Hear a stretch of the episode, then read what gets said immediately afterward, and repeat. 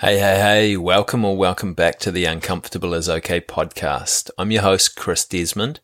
This is a show where we explore the science, the stories, and the strategies of getting out of our comfort zones so we can find where the magic happens for us. Today, uh, we've got Digby Scott back on the show. You guys might remember Digby from episode 68. Uh, we talk through a whole lot of awesome stuff, but also talk through his backstory. So make sure you go back and have a listen to that one as well, because it is well worth your while. Now, Digby is a leadership development thinker and practitioner. Um, he specializes in helping people find their edge, and he's currently helping people to do new better. So, a couple of the things that we talk through today uh, Digby's recently broken his arm, so we have a bit of a chat about how that's affected him and how it's affected his outlook and his practices we talking we talk about doing new better. We talk about exploring curiosity, uh, the difference between diverse curiosity and epistemic curiosity, and why it's good to have both. We talk about daily anchors and why they are important, what they are as well. We talk about practice, uh, progress, not perfection. And yeah, that, that little bit there was progress, not perfection, obviously, stumbling over my words. But one of the reasons that I wanted to have Digby back on, um, this is a little bit of a special episode. This is episode number 100 of the Uncomfortable is Okay podcast, which I'm pretty stoked about actually. Uh, when I first started out, I didn't think, uh, I couldn't, couldn't even fathom uh, getting to 100 episodes. So it's been it's been pretty awesome and it's been cool to just sort of have a little bit of a look back and reflect on things. And I just want to say, give people some thank yous. So thank you everyone for for your support in in any form. Uh, thanks to those people that have helped me with the production, uh, whether it's my brother Jeremy um, with the awesome theme music, uh, whether it's uh, Rich or some others helping me with some IT stuff, um, whether it is some guest suggestions uh, from a lot of you, uh, which is is fantastic. It's always awesome expanding. Uh, the people that I find for the podcast, I think if I just looked for um, for for people, then the social media algorithms would only point me in a certain direction. So it's great to get a whole lot of different suggestions. Uh, thanks for all the ideas. Thanks for people that have been guests on the podcast. It's been been wicked to connect with so many amazing people. Um, thank you guys all for sharing the episodes out. Thanks for subscribing to the podcast so that you get it every uh, every week and now twice weekly. Thank you for leaving feedback. Um, it's very much appreciated, whether it's positive feedback or whether it's a you should think about doing doing this a bit differently. It's it's very cool. Um, thank you everyone that has gone out and got uncomfortable as a result of this podcast. Uh, that's kind of the the main drive behind it is just helping people step out of of their comfort zone so that you can find your magic. So thank you everyone that has gone and taken action after listening to to one of these episodes. That's that's real cool. Um, and most of all, just thank you for listening and thank you for, for sharing your time with me and the guys that I bring onto the show. I, I very much appreciate it. Um, I mean, we've had tens of thousands of downloads of the of the podcast. That's a lot of a lot of time I've spent in people's ears. Um, so it just yeah, the mind the mind boggles. So thank you all so much. Um, after those thank yous, I do have a favour to ask you guys though. Because this is episode 100, um, I'd love it if we could make this the, the biggest episode so far in the in the history of the show. That'd be a real cool present for me, um, and yeah, something I'd be I'd be very excited about. So, what I'm going to ask you to do is I'd love you to share this episode out with someone, whether that's uh, grabbing someone's phone, hitting download on their podcast app, saying, hey, you've got to listen to this. Uh, whether that is emailing out to a bunch of friends, whether that's telling your mum about it, um, or uh, sharing it out on your on your social media, sharing it on LinkedIn, Twitter, Facebook, Instagram, wherever you hang out, um, or leaving a comment, tagging a couple of your mates in the in the comments and saying, "Hey, have a listen to this." Uh, I'd very, I'd, yeah, I'd I'd love if we could make episode 100 the biggest episode that we've had so far. It'd be it'd be super cool. Um, but again, thank you guys so much there's probably enough of me rambling. Uh, I hope you guys enjoy getting uncomfortable with Digby and I today.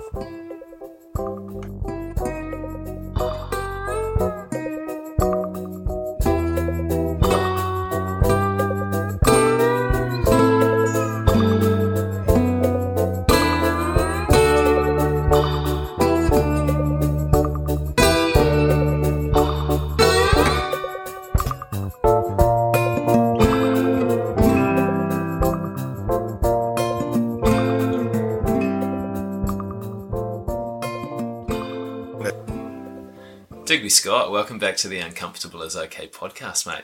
How are you today? I am better every day, Chris. Very good. Good to see you. Very good. Yeah, it's great to be great to be back here again.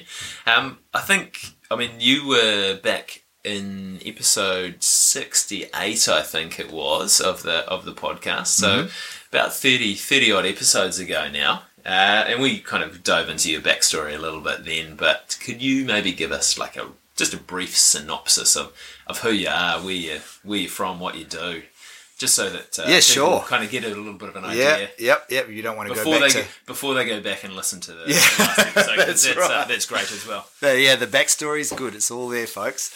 Uh, so the executive summary. Uh, yep. So I am Australian living in New Zealand. Uh, although I've now got my citizenship. Oh, I'm, a, I'm a dual citizen. I can't be an Australian politician anymore, which is a oh, shame. No. Yeah, that career path has been shut off. Um, so there's an interesting little distinction.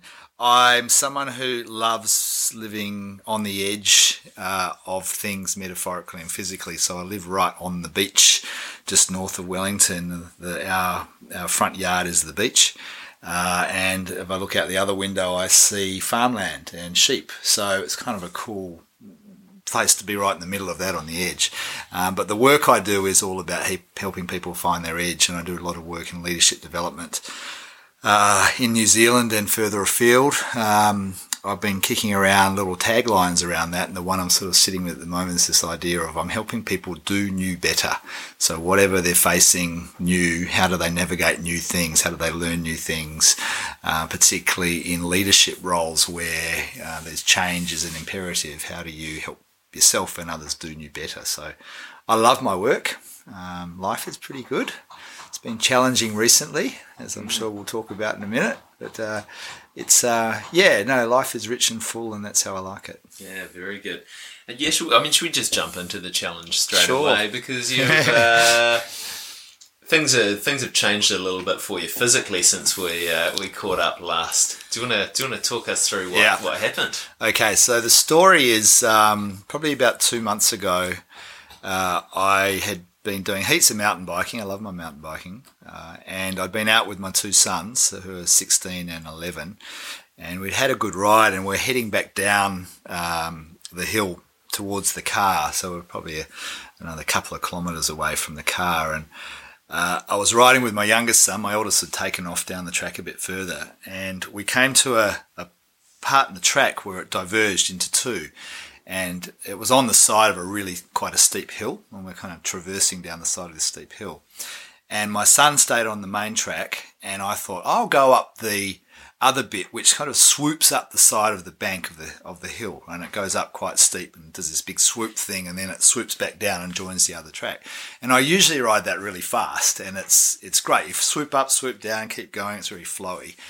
And this time, because I was with my youngest son, we were going pretty slow, and so I kind of went up this swoopy bit, and I, I looked ahead, and I thought, huh, where we join again, we'll probably crash. So I better stop and let him go first. But where I stopped, there was nowhere to stop. so I stopped at the peak of the swoopy bit, and then I pretty much just fell sideways with my bike two meters straight down onto the other track. And uh, yeah, the your response, looking at your face, was just the rolling eyes and the squirmy body. Yeah. It's sort of that's the general response I get. And the thing was, it was uh, it was interesting because about hundred meters further back, we'd passed some walkers on the same track, and I thought to myself, God, I must have looked like a bit of a goose doing that because I, I fell from a standing stop. You know, I wasn't moving. I just kind of stopped and fell over and fell down this bank. And I thought, I'm really embarrassed. So my youngest son's going, Dad, are you okay? That looked like it really hurt. And I'm like, yeah, I'm fine. Let's go. so I can't jump back on the bike. And within two or three hundred meters, I was going, oh, it's pretty hard to hold onto the handlebars here. Um, and we caught up to my other son, and Dad, he said, Dad, you look really grey. Are you okay? And I thought, uh, actually, probably not. And then I tried to rotate my arm um, just to, to test it, and it wouldn't move. And I thought, uh oh, okay. So we said, guys, we've got to get back to the car. So they took off down to the car because I'm thinking kids, they just went. And then uh, meanwhile, I'm sort of puddling down the track with one arm on the handlebar and the, on the, on the brakes and made it back. And my son drove us home and we then, my wife took us to the hospital and yes, it was broken, broke my elbow. Uh, so, uh, and a week later I had an operation and so that was seven, seven weeks ago maybe six, seven, eight weeks ago, something like that. So that's the story. Yeah, that's a good. That's a good story. What was your wife's response to, to that? Because she's, she's, a doctor actually as she well. She is a doctor. Uh, my wife is very pragmatic, and I called her on the way home, and I said, "Yeah, I think I've done something to my arm." She goes, "Oh, scale of one to ten, how bad's the pain?" That's a good doctor question, yeah, right? Yeah. And I said, not wanting to be too much of a wuss, I said, "Ah, oh, uh, maybe about a six, a seven, maybe. He goes, oh, well, why don't you come home and we'll have a look at it? And then I walked in the door pretty quickly. Within about a minute, she said, uh, I think we need to turn around and go and get an x-ray. You're not looking too flash. Uh, and uh, yeah, it was the right call. But yeah, she's been brilliant as a support for me yeah, over yeah. the last couple of months, I tell you. Yeah. yeah. My wife's a, my wife's a doctor as well, and she uh, yeah when I whenever I walk in the door with, with injuries there's a, there's always a bit of an eye roll of what have you, what have you done this time? Yeah. Um, I've had a I've had a few in my time and uh, I think like most of them kind of rugby related. Uh, yeah. uh, and I've, I've, retired from rugby now. I, oh, I my last game I copped the boot in the face and just split my lip right open and uh, I, I, called her on the way home and I said uh, might need to go into um, into the uh, just after hours medical centre to get it get it uh, stitched up. And unfortunately, she was in between jobs at the time, so she'd finished one job, handed in oh, right. and hadn't started her next job, so she like couldn't just pop down to her clinic and, and have her stitch me up.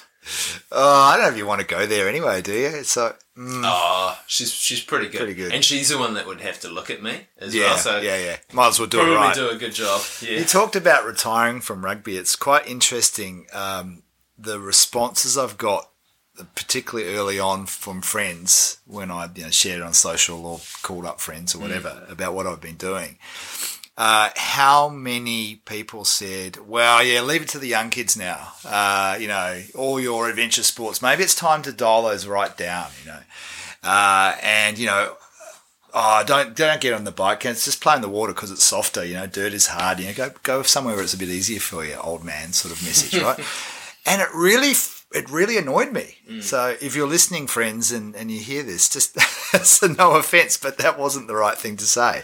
I know it was done with the greatest intent, which it often is. But there's this something about, don't you know that this is what I love to do, mm. and uh, you know this is something that I fully intend to keep doing, and in fact, it's the thing that's motivated me to keep getting better and, and doing all my physios since the operation and it's uh, yeah, it was ironic. I I'd actually had a a mountain biking coaching session booked for the following week, Uh one on one session, because I thought, well, I am getting older and I want to keep going hard, but I want to do it safely, so I might as well get some skills improvement. Mm. And so having this coaching session was going to help with that. And then I went and did this dumb thing, which wasn't even that daredevil. It was just a silly fall and did my arm. Yeah. But yeah, this whole thing about, I think, you know, we try, maybe sometimes we try to limit people to keep them safe by giving them advice that really doesn't land that well. I just was like, oh yeah, that really rankled me, you know. Yeah, I think so. And I mean, there's like a. This is probably going to sound overly dramatic, but I think like there's a real sort of culture of fear around stuff like that. Yeah. That um, often I'll, I'll see, like in my job as a physio, is that people are afraid of going back to, to do things, which is understandable after you've had any kind of injury. Um, that kind of the next time you get out there and, and do things like that, you are a little bit worried about it. But all of the voices in their ears are saying, "No, you can't go and do this. You shouldn't go and do thing this. You're uh, you're putting yourself right. at horrible risk," which is, for the most part, probably bullshit. Yeah, it's the perceived risk because they don't necessarily do it themselves or they've seen someone Yeah, else yeah. have a really bad accident or whatever. Mm. And so there's this sort of, uh, what's the word, um, where you sort of, um, I can't remember that word, but that word where you're going, well, I'm just projection, you know, it's Yeah, projecting their fear onto onto someone else. And yeah, I you kind of got to be vigilant against it. I think um, I I realised how powerful external forces are, like people's opinions are on you. So, for example, the, when the doctor said to me um, a couple of weeks ago, "Oh, you don't need the sling anymore," there was a real sense of elation and shift, just mentally, physically, emotionally for me, by someone, some external authority like a doctor saying, here's a different set of rules now. You don't need to live by the rules of the sling. And I kind of didn't realize I'd been waiting for that person to tell me it was okay not to have the sling. And yeah, while it's important to have those sort of those rules in place while I was you know in that deep pain and that you know there was really fragile bone, as it got oh, more uh, stronger, uh, then it was like, actually, I don't need it. And the thing was, he said, you probably haven't needed it for the last couple of weeks, but I've been waiting for someone else to tell me Yeah. what was okay yeah. rather than pushing my boundaries. And I think I was probably the right thing to do, but there's some tipping point where he sort of handed the power to me a bit more to go, now you determine how far you want to push your arm, which was really kind of, that was great to be given permission, right? Yeah, it's a really interesting concept. Actually, Yeah. I mean, you're kind of given a different set of rules to to operate from, and and kind of uh, encouraged to take on on more power and more capacity Yeah. yourself, which is hard if you've got well-meaning people in your ears saying, Yeah. "Don't do this, don't Yeah, do, yeah. don't do that," and I think, I mean, as a society, we probably need to have more voices saying you can Yeah. go and do that. Because, I mean, from a purely physical point of view, your body has an incredible capacity to heal and to Amazing. adapt. So, getting back into adventure sports and just kind of living living life Yeah. at the way you want to do it uh, on the on the edge is something that you can do. It's something that I think a lot of people don't have appreci- an appreciation of the time and effort that it takes to be able to do that in some instances. Mm. But physically, you can do it. But also, the what I'm learning as well is kind of emotionally and mentally, you can get out there and do that Absolutely. as well. Yeah, and it doesn't actually, and I think again that distinction between perceived risk and actual risk is one of the things we need to get over because uh, you, you look at a lot of these things, you think it's really dangerous, and it's actually not. You know, I think something like surfing, you know, it's not that dangerous. It's more dangerous, you know, crossing the road. It's yeah, it's it's might be hard work and yeah, physically you might need to be fit and stuff like that. But the danger element of something really bad happening is is really low. It's sort of I'm drawn to Tim Ferriss's fear setting. Uh, that. yeah, the idea of not so much goal setting and trying to achieve a goal, but while that can be motivating, the idea of um, what holds us back from moving into something is that we haven't labeled and named and faced the worst thing that could possibly happen and actually tested our assumptions around it. And you know, that TED talk he gives on fear setting, I think, is so powerful. And so, you know, I'd say go and watch that, right? Go and Yeah. go and and then go and say, well, what if I was to blah blah blah, and then actually say, well, what's the worst thing could happen, and how could I prevent that? You know? Yeah. Yeah, yeah, and I like I've actually I've just finished a really interesting book. It's um, William Trubridge who is the world champion freediver. His Right. his memoir Oxygen. So like when he started freediving, the world record I think was like sixty or seventy meters deep. Yeah. He's gone down. He went a couple of years ago down to 102 meters. Just blew it away. Wow. Um, like it was a, it was a progressive build up for him. Um, but I think like there's a there's obviously a, a, a significant like if things go wrong on a free dive, they can they can Yeah. go reasonably reasonably wrong. But for the most part, it's a it's a reasonably safe sport if people are, are trained in it. So they're Yep. the the risk there, like the, the perceived risk of someone looking out and looking at it is that hey, this is a massively scary sport. Yeah. There's, there's a lot of danger involved, and yes, there is risk and there is danger, but the actual risk is, is managed quite well. Yeah, agree. And I think it's interesting, even, and if you come back to something a little more mundane like mountain biking. Mm. So I've said to people, yeah, sometimes you have to pay the price of all the fun you're getting from mountain biking. And to me, the price was I broke my elbow, right? And was that so bad? Yeah, I had a bike for two months and I haven't been able to windsurf or surf, and I've missed out on some great sessions. Mm. And I've been given And the weather's been great for it. it's so- been amazing, and all my friends go, "Oh, that was an amazing session, Digby. You should have been out there." You know, but it's actually been really motivating. But the the thing is, I've learnt so much from adversity as well, and so in some ways, there's a gift that's been given to me by breaking my arm. So while there's a price, there's also a massive upside. Mm. Yeah, Yeah, and I think I mean that's quite a nice, nice wee segue that you've just uh, created there for us, Digby. Because like the the thing that sort of prompted me to to get back in touch with you are some videos that I saw on LinkedIn about you creating some daily anchors for yourself, kind of going through Yep. this process. Because obviously, any injury that kind of stops you, or anything that stops you doing what you want to be doing, kind of really often it creates a bit of an internal conflict within yourself about, hey, I can't do the things that I used to be able to do. How does this kind of challenge my my sense of Yeah. identity? So what um I mean what can you, you like describe the, Yep. your daily anchors Yep. and maybe have a talk a little bit about what they what they were and why they Yep, were important sure to thing. you? Yeah, yeah. So yeah, I um, I decided pretty quickly actually, like with even before I had the operation, which was a week after the accident. So within that, I think it was probably two or three days of having the accident. I thought, okay, I don't want to let this get on top of me. I want to be on top of it. And so I thought, how do I keep sane, keep um, positive, keep productive within my state? And so I thought, okay, well, I need some daily habits that are stuff I'm able to do easily.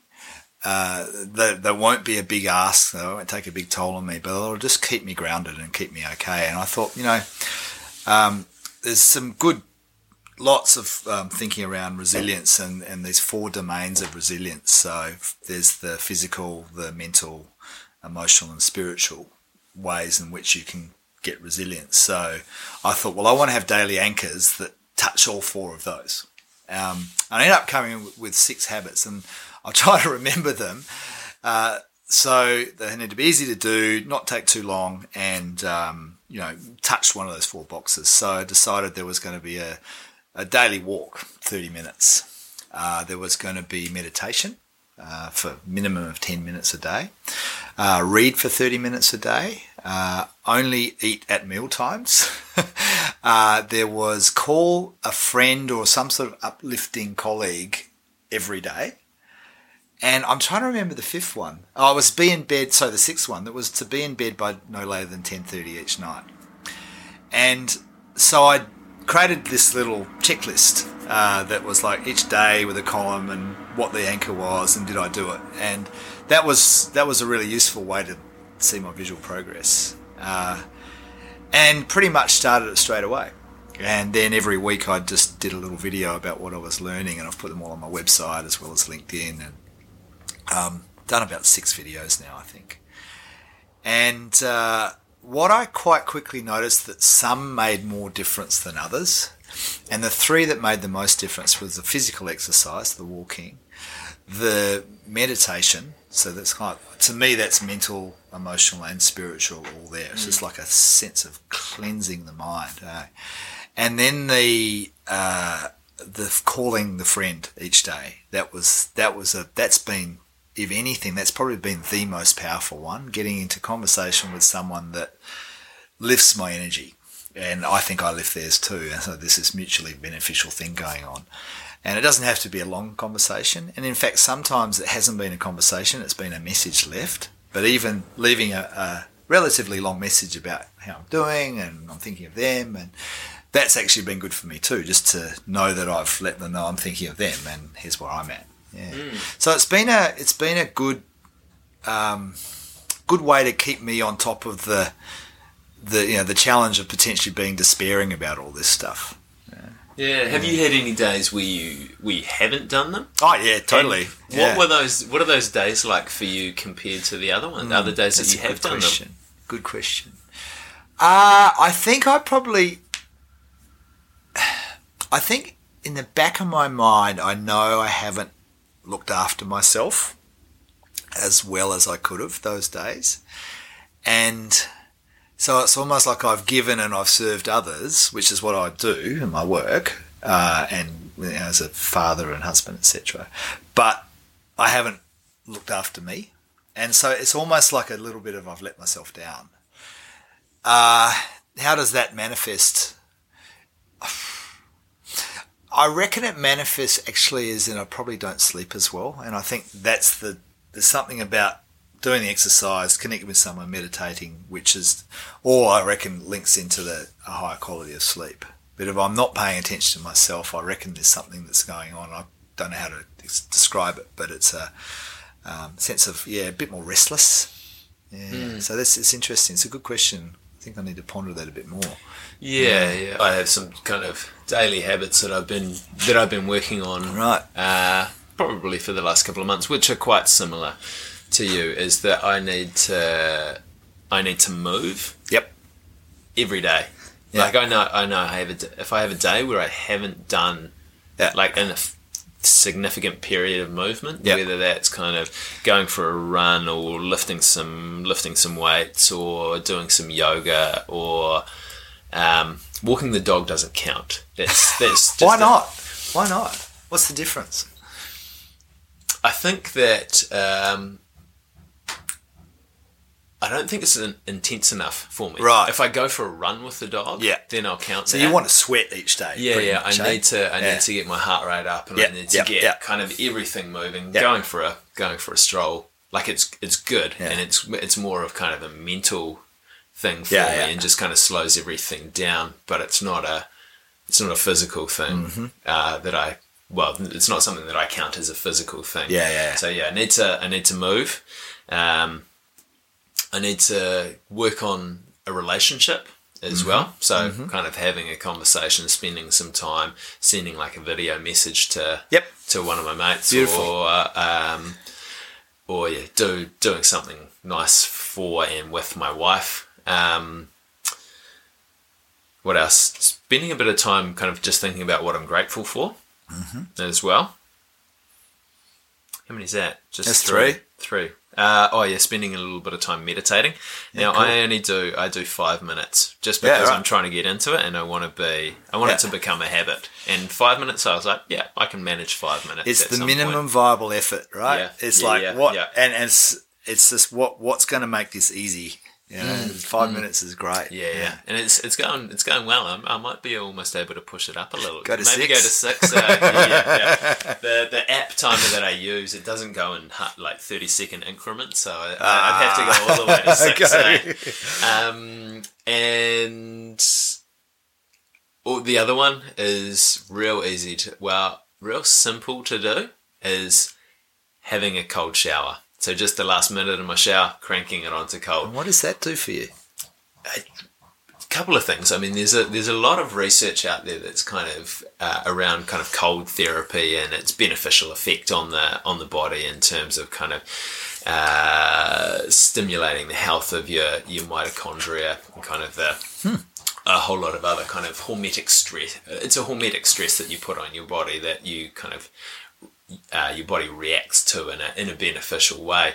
but also it sharpens the focus as well. Like it doesn't. You're not thinking about other things when you're You're fully under, present. A, under a cold shower. You're just breathing into it. And I'm gonna try that uh, yeah, yeah, it's it's good. And really good. Like it's sometimes it's hard to do on the morning, but um, in the evening, if I'm having a shower in the evening, it's usually a bit easier, especially in warm Wellington summer. But in the morning, before I do it, uh, I'll just tell myself I love the cold. I love the cold, and then I switch it, switch it on, and that usually just kind of triggers it. Um, but yeah, I find that if I if I haven't done at least most of those things during the day, then yeah, I don't I don't f- feel as good at the end of the day, and whether that's purely because like I haven't I haven't done them, so I haven't got the beneficial effect from them.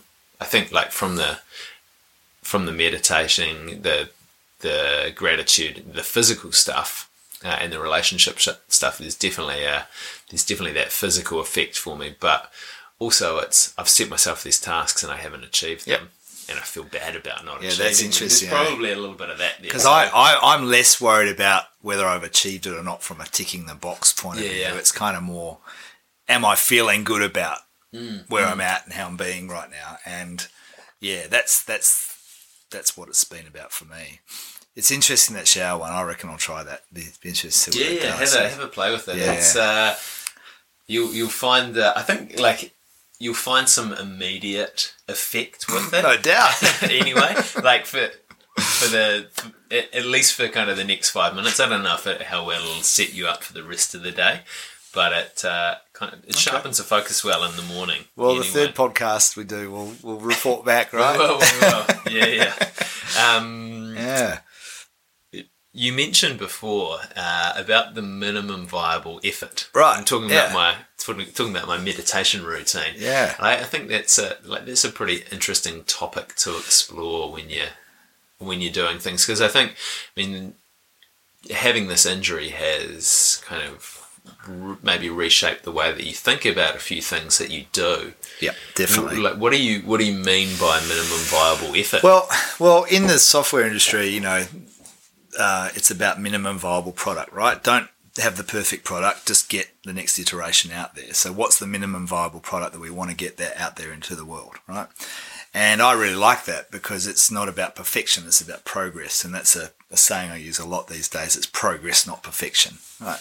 Keep making progress, um, keep iterating, and so minimum viable effort is sort of I've borrowed that and just changed the last word, and the reason that's sort of sitting with me is because when my I broke my arm, it was my dominant hand, my dominant arm, left hand. I'm left-handed, so there's a lot of stuff that I couldn't do, or if I was doing it, it was really, really slow. Like trying to type one-handed with. Um, well, I'm not even a touch typist anyway, but to it's do it with my other hand, yeah, do, do, do. yeah, and and then realizing, "Ah, look, I'm just not going to get through the amount, the volume of work or the volume of anything that I did pre-accident. So there was this kind of a forced uh, decision making that had to happen around. Well, what's the stuff that's most important that has to happen each hour, each day, you know, each week, uh, and then only do that. So minimum viable effort is like what's the most important stuff to get done, and then it was into what's the easiest way to do this. What's the minimum viable eff- viable effort to do that? And it's really interesting as I've asked that question, I've discovered lots of efficiencies and things. So, for example, um, you know, like most of us, we do emails, right? And emails can be the bane of our life if we if we let it. And um, a mentor of mine actually, she suggested, uh, why don't you just try voice recording and sending people voice memos as opposed to emails. So she told me about this app called Extra Voice Recorder which is you know it's kind of like the ones you have on your iPhone or whatever, but it was a it's a one that can go on any platform. And so I would just now what I do now, and I will continue to do well into the future, is I'll just talk, and then I'll just attach that little voice recording to an email, and off it goes. It's a bit like your video message to a friend, and the amount of time that it saves to just get that out the door, um, you know, out into the ether but also the richness and the nuance that comes with a voice memo that you can't portray in an email. There's no tone in email. Oh, it's amazing. And like, I'm working with a uh, someone to help me on my new website at the moment. So we're doing lots of toing and froing of ideas and stuff. And I've been uh, saying to her, look, here's what I'm thinking about the sort of style and everything. But we've just set up a Pinterest board with a whole lot of ideas. And then I'm sending her voice memos and saying, look, I'm looking at the Pinterest board. I'm looking at this photo. This is why I like this one. It's got this for me. And that's this is lacking in that one. Stuff you would take you probably half an hour to write in an email, I can say in three minutes. So that's an example of what's the minimum viable effort and then forced to innovate in a way, you know. And the other thing I've learned is that um, there's just stuff that doesn't matter, right? And and my inbox is actually way full now. It's like overflowing with unread emails. But on the other hand, life is still chugging really well. Um, my practice is humming along. Everything, nothing's falling through the cracks from that perspective. But I think I worry less about the stuff that when I look at it and I go, that doesn't matter anymore. I've kind of got that real mental clarity that I probably didn't have before because kind of everything mattered. And it's like, actually, mm. no, everything doesn't matter. Yeah, and some stuff matters more than others. The old 80 20 thing, right? Yeah, The yeah. 20% of things that give you 80% of the results. So I, I think that'll be something that will stay permanently for me. Yeah. So, you know, that's one of the gifts that comes with uh, not being able to ride a mountain bike and charge. yeah, cool, Yeah, cool. yeah. Um, yeah, thank you for taking the time to respond to my email then. not, not letting it be one of the ones that That's all right. I think it was a really brief response. Yep, let's do it. Yeah, I think it, I think it was. Yeah, hopefully it didn't. You didn't agonise over that for half an hour. Um, No. I mean, you you've kind of shifted the way that you approach things in terms of the effort because you've broken your elbow. If someone didn't want to go out and break their elbow to have this sort of revelation, mm. I mean, what are like what are the, some of the kind of the processes that you've that you've done to shift your shift your mindset and other stuff that maybe you work through to get to that point? Wow. Yeah, good question. So, I think a really simple one is don't even try to multitask. Um, that's one. So, I think the, the idea of multitasking could be watching a video while trying to type an email at the same time, or you know, even more simply, try to do your teeth while um, putting on your clothes. You know, I don't know. I mean, I don't know if that even works anyway, but there's something about, you know, in a busy world, we try to do lots in a short amount of time, right?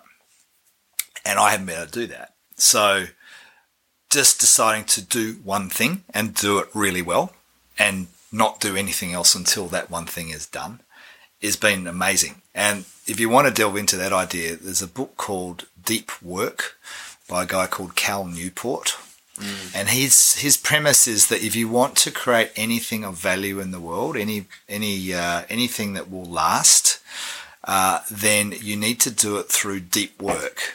And deep work is the work where there's there's no distractions, there's uh, there's no interruptions. You're focused on that one thing for as long as it takes to do it.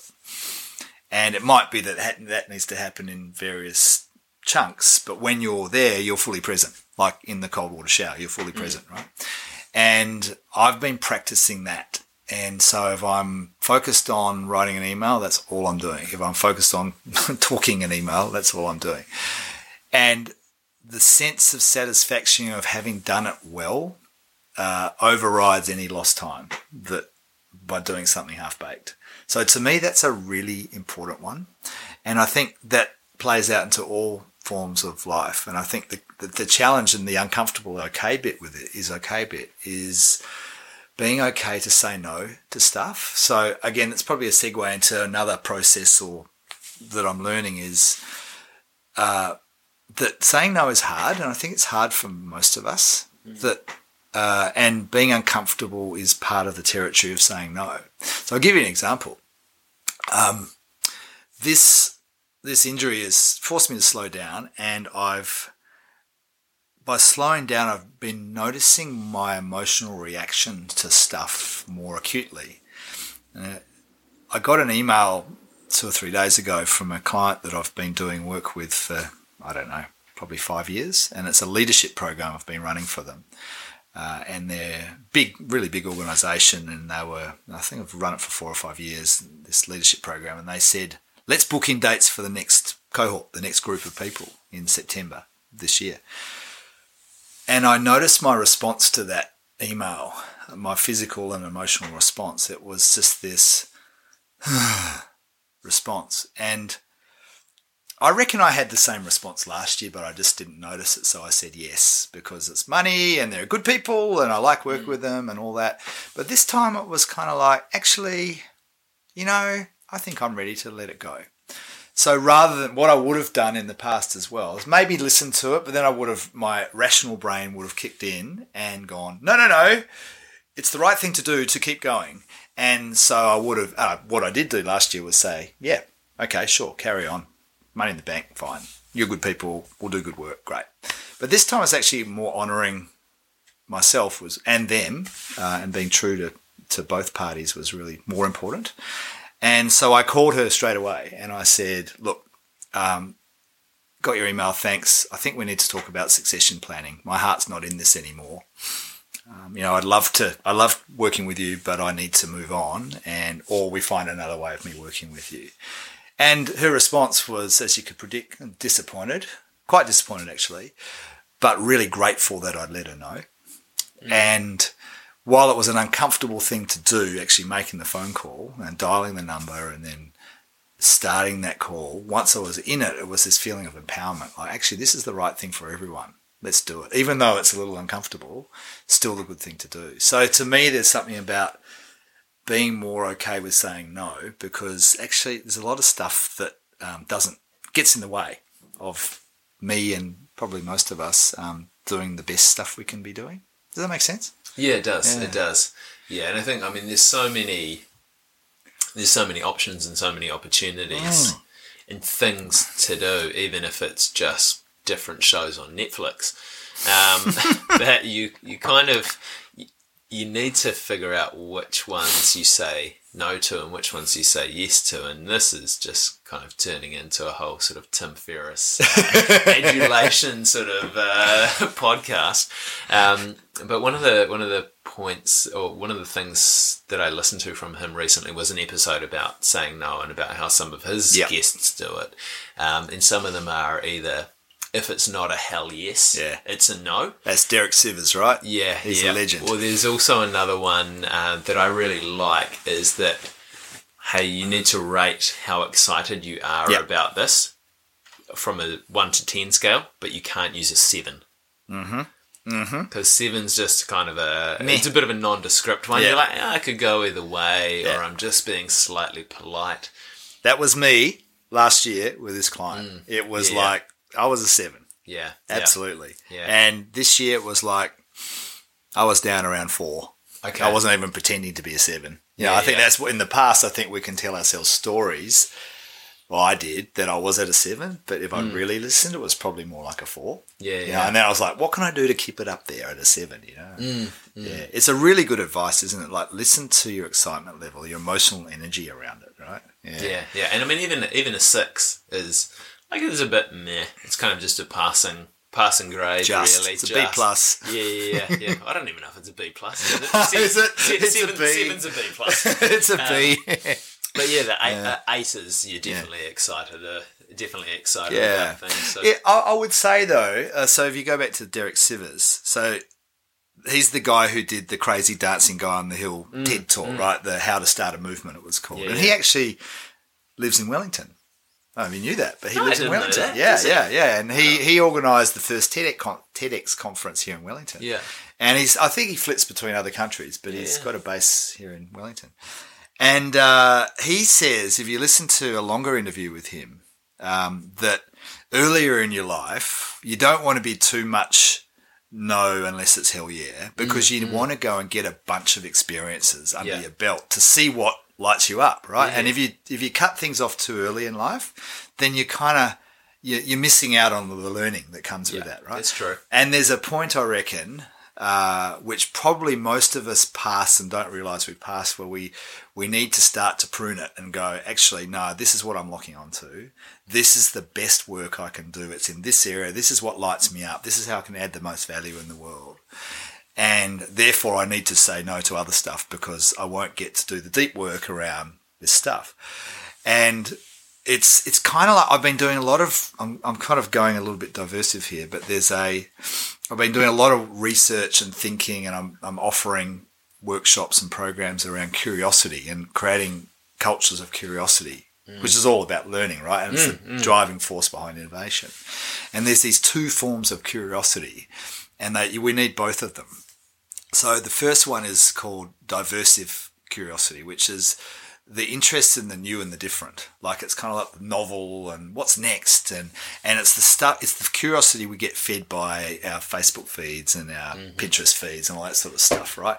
Uh, Instagram. It's like, oh, that's different. That's new. Oh, yeah. And that serves us really well because if we can have a really broad range of interests and we can look at all these different things, be interested in different things, then we can uh, we can kind of join dots between things that might be really disparate. You know, it's like, um, what's a good example of that?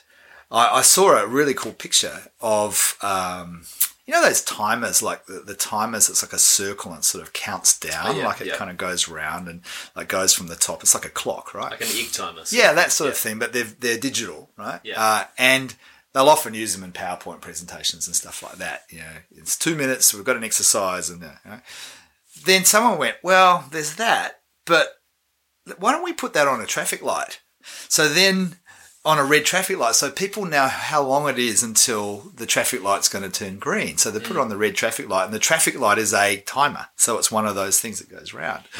And I thought that's an example of applied diversive curiosity because we've gone timer thing, traffic light, put those together, innovation, right? And that's and it serves us. But if we only stay in diversive curiosity and it's all about the new and the different, Now let's try this, let's try this, let's do that, then we never do the deep work that is the what they call the second form of curiosity, which is epistemic curiosity. Ooh, I like that. Yeah, big word. Epistemic, epistemic curiosity, and that's going deep into something and being deeply fascinated with an area, you know, a field of research. So for me, it's really adult development. It's how do people grow and mature and and get a, a more com- complexity of mind so they can handle more ambiguity as they, you know, as they go through life. And so they can be more effective in change and learn more and see more perspectives. And i'm right into that stuff and i'll read anything on it and i'll talk about it all day. And that's my epistemic curiosity. It's like this deep mystery that i'm trying to solve you know. And so anything on that domain i'm into and that's i guess you could say that's my expertise uh, and that's what i tend to get you know called in to help with with with clients but I think the two together, I think of like a T, right? So your mm. diversive is like the horizontal part of a, a capital T, and then your your epistemic is the vertical part. And I think you need both because if you kind of got deep expertise only, then you can have blinkers on.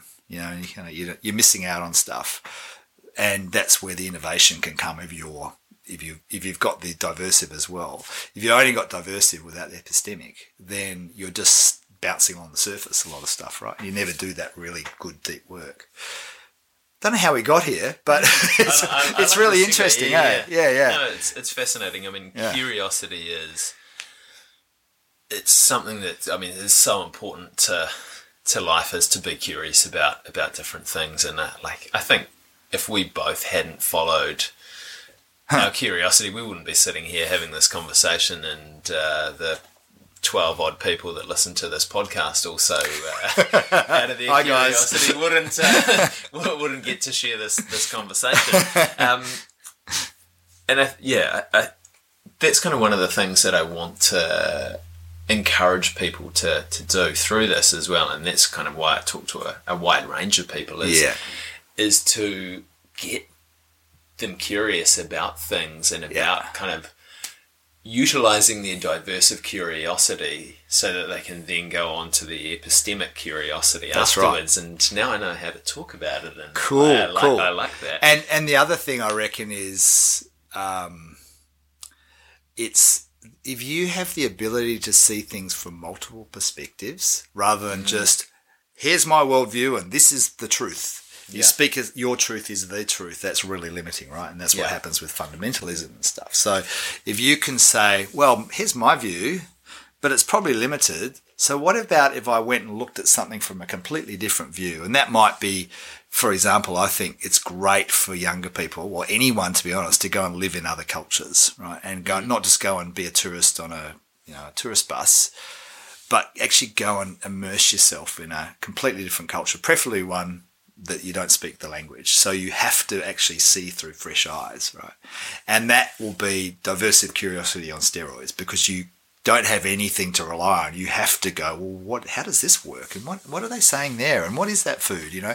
And I think that opens up your worldview, and then you can kind of go, ah, so there's a different way of seeing things, and how might I take that back into my old world again? You know, I reckon that's that ability to see multiple perspectives gives you the opportunity to navigate gnarly, challenging, ambiguous stuff more effectively. You know, so because I've done heaps of travel, and um, I I know personally how powerful it is to be able to.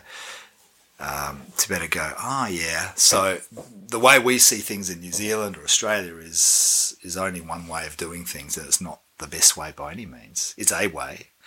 So so yeah. The I, I've just joined the dots around how do we get here because we were talking about hell yeah or no. Yeah, yeah. and we kind of opportunities. yeah, yeah, and there's a point where you have to go dial down the diversity of curiosity a little bit and just mm. focus on one thing and be courageous enough to go. Maybe it's not just one thing, but you know, a a path. yeah, You know, and I reckon for younger people, don't lock on too soon. You know, I think get get in and get exploring, and you don't need to have a career decided by the time you're 21. you mm. know. Or by the time you're six, when people start asking you what you want to be, What do you want? grow up. What do you want to be when you grow up? I don't know. Happy, content, yeah, yeah, fulfilled. They're, they're good answers. yeah, yeah. Yeah. Um, yeah, and I, I think it's a really important thing as well. And I mean, with the with the diversive curiosity, you're going to f- come across a whole lot of a whole lot of different things that you that are potentially sources that you could kind of utilize for your epistemic curiosity. And Yeah. sometimes you're going to start to go down a pathway that you think, oh, this looks interesting. And then you get a certain way down it and you get to that point where you're like, actually, it's not as interesting as Yeah. I thought it was. Or it's time to let it go. Yeah. It served me. Move yeah, on. with Some, something Yeah. else with it as well. And I mean, I think that the the letting the letting go of that is is quite challenging in terms of yeah, Ah. I've invested some Yep. I've invested some time, I've invested some energy, potentially I've invested some money Yeah. into into this. I mean, do you do you have any ways that you kind of It's a great uh, question. go about letting things go? So my career path was, or has been, chartered accountant. Eh? Yeah. What? yeah, Uh, with one of those big consulting firms. Uh, it was with Arthur Andersen, actually, who um, were the biggest accounting firm in the world until Enron happened, and uh, they were their auditors, and they went down with the ship. Uh, but I'd seen the light years before and left uh, chartered accounting. Then I moved. Then I went travelling for about eighteen months and did all sorts of different things, uh, commercial salmon fishing, and worked in a ski resort and stuff. Then I worked in recruitment in, in London and then moved to New Zealand in the 90s and managed a recruitment business. Set up and managed a recruitment business for a London organisation. And then burned out in that and then moved into the work I do now, which is about 20 years ago. I moved into this stuff. So the question was when you've invested in a particular mm. career, how do you let well, go not of that? necessarily career, just anything, that Anything. you put in. Put Yeah, yeah. into. I think the, the the key to that is to go. It's a sunk cost, meaning that okay, I've invested thousands of dollars in becoming a chartered accountant, or five years in this. Um, it's it's to say, okay, is this is this serving me anymore, right? And acknowledge that it served you needs in the past and the person you were back then, so for me as a chartered accountant, the question was, yeah, I'm really interested in business. Becoming a chartered accountant will help me look explore my options in that. And it did really serve me well. But then as I moved through it, there was this sense of, hmm, this is kind of giving me some of what I wanted, but there's stuff that it's not lighting my fire. And so I'm happy to let go of the stuff that doesn't light my fire, which was actually the numbers stuff and all the technical stuff about being an accountant and an auditor. But then dialing up the stuff that I did love, which was actually recruiting new graduates, marketing the services of the firm, um, talking to the clients about their business and how it worked and how they got good people and all this, all the people stuff, right? Training graduates. Mm. And so it was sort of, to me, it was that not seeing as black and white as I've invested so much in becoming a chartered accountant, but actually, what do I like about this and what can I, how can I dial up that more? And that's what led me into recruitment actually. I think sometimes we, we get so heavily invested in the title or the the profession. So, for example, I got I held on to my chartered accounting. Um, I pay, kept paying my fees. You have to pay a fee every year to mm. say you're a chartered accountant.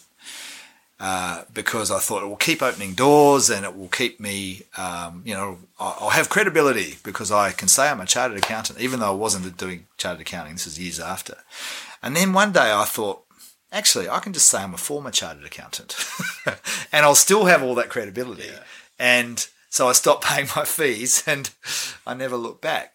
I, I know plenty of people who are dentists and doctors who hate it. And I think they're the ones who are still telling the story of what it, they wanted to do for them back then without mm. acknowledging how well it's serving them now. Mm. And I think it's something about being able to go, what's the good stuff? What and how do I segue from what I'm doing now into something that helps me do more of the good stuff that I'm doing now? Yeah. I don't know if that answers the question. Yeah, no, I, th- I, think it does. But I, th- I, I think there's another kind of aspect to that as well, is when you let something go, you're you're letting go of, of doing that, but you're not letting go of all the skills no, that you have developed. That's right. From that, so I mean that that kind of 5, 10, 20 year block has still served you well in that it's allowed you to develop yourself and develop your your skill set that you can then take and do yeah.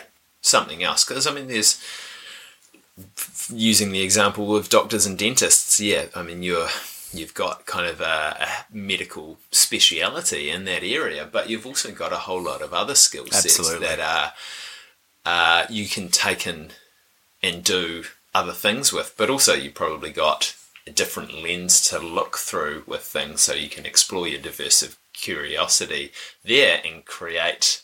You've locked onto that, eh? That, that, yeah, that people, that other people would not have seen because they don't have that background that you've had. So I, I think it comes down to confidence mm. that there is you have skills that are beyond your technical, and I reckon that's a really good shift to make. Is to go, what are the skills that just aren't the technical skills of my trade, and to go, what are the you know the as you said the transferables? What are the things mm. that can apply in other situations? And often people don't see that. It's like, and, and I'm surprised that they don't see it. And that's where I think you know to be able to have um, a network of people who do di- really different things to you, but then you might be able to see how you can, what they're doing. You could go, actually, I could do a bit of that too. You know, mm. that's for me when I moved into recruitment. Was I started recruiting accountants in London, and I thought, well, what I have got is the ability to talk accounting language, right? Which is a unique language, by the way. Yeah, and and, and I don't doubt that. but I could I could I could talk that to them, and that gave me some credibility and also some confidence mm. that I could do this not just accounting work. I could talk to accountants about their work, and and uh, that was that was a real confidence boost. Yeah. So yeah, that's um yeah, we're ranging everywhere, aren't we? We it's are, really we are, and there's like there's one other thing that I wanted to touch on as well is that I mean with the with that curiosity and, and looking at a range of different options, there's also the thing of not actioning a whole lot of options. Mm-hmm. That when you start to kind of go and delve into something a little bit deeper, I mean, how do you how do you think about that kind of choosing one option and then kind of letting go or putting to one side a whole lot of other options? That's that really hard for me. Might al- al- also be potentially interesting. Yeah, uh, I think partly it's personality, right? So I, in Myers Briggs term, I'm an ENFP. I think in the Hogan's profile, I'd probably score really high on openness, um, which is like you know, open to all sorts of stuff. So for me, it's really hard, but I've learned more and more to the value of cutting off options, uh, and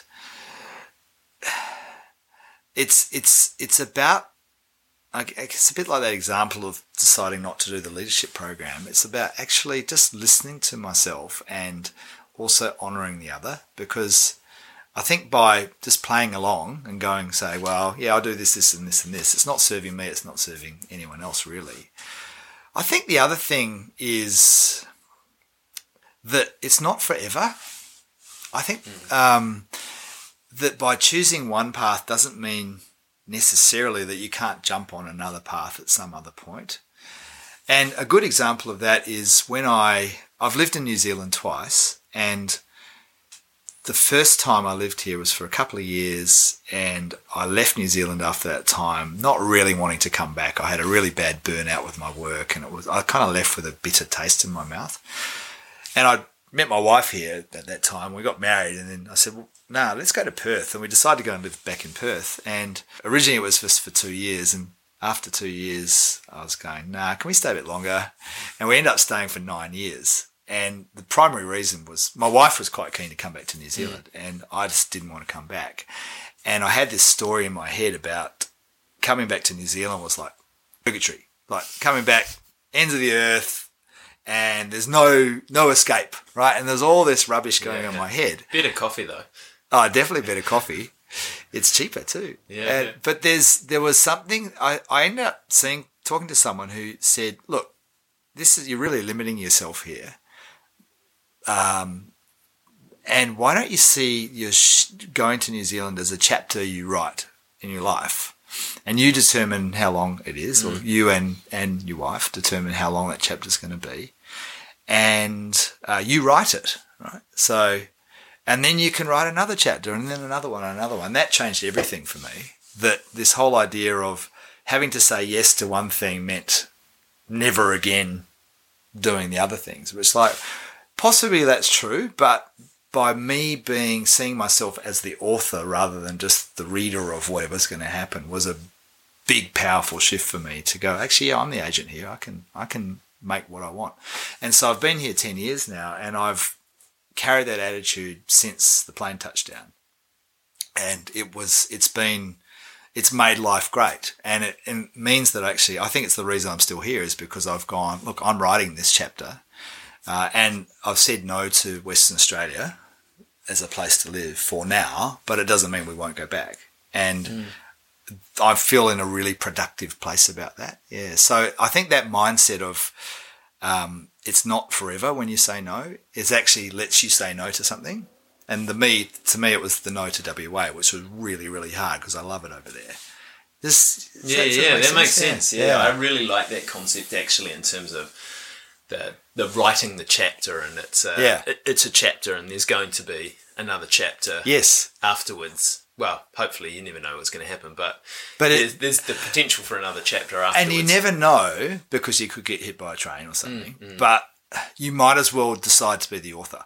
yeah, And and that's the key thing, rather than be the, the reader, as I called it, or maybe you could say it's the player versus the victim, right? It's Mm. Yeah, the same yeah. same thing. And I think that that shift, it's a bit like the doctor saying, take off the sling. I'd kind of been in the victor reader, victim or reader sort of Mm. mold. And then he goes, take off the sling. And suddenly, oh yeah, I've been in this kind of, I've just been waiting to be told what to do. And in fact, I'm going to choose now more about how I play with this arm and how I do things. And it makes all the difference, huh? yeah, Yeah. yeah. Mate, I think that's a really nice kind of circular place to, Yeah, to I reckon. fin- finish up there. Um, I, I asked you these questions last time, but I want to ask them again because I'm sure that Cool. different things have happened. But what was the last uncomfortable thing that you did, and how did you get through it? Uh, I reckon it was that phone call to the client Yeah. a couple of days ago. Uh, And how did I get through it was actually just doing it without thinking too much. It was listening to what was right for me and then acting straight away, not not kind of waiting and think overthinking it. Just do it. Yeah, yeah, cool. What's the next uncomfortable thing that you're going to do, and why is that uncomfortable for you? Ooh, okay. There's plenty I could think of. I've a call went out. I'm a mentor on a program in Australia, uh, and the call's gone out to run some workshops and things for a group of maybe 100 people uh, in the program. And I reckon it's my turn to step up to the plate and run something. Why is it uncomfortable? Because it'll be the first time I've done it, so it's like not knowing what will happen. And is my stuff good enough to share? Uh, and all that sort of doubt that goes on mm. in my mind, um, being judged by my peers and will they like it and all this sort of stuff. And I'm going to do it. In fact, after this, I'm going to message them and say, look, here's what I want to do. So again, it's not overthinking it too much. I think will be the thing that will help. And then I'm then I'm committed. Okay. Mm, cool, cool. I'm uh, yeah looking forward to hearing how that one goes. Good. Digby, do you have any new strategies that you use for approaching uncomfortable situations that we haven't talked about today?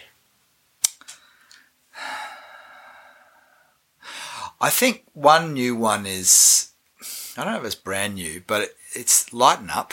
Mm-hmm. There's a saying which goes something like this, which was hold it firmly with an open palm, or something like mm. that. And it sounds paradoxical, right? It's it's the idea of you know don't take it too seriously, and that have fun with it, and don't overthink it, which is kind of what I've been saying. But it's sort of encapsulated in lighten up. Like you know you, you're not here for that long, so you might as well have fun. Mm.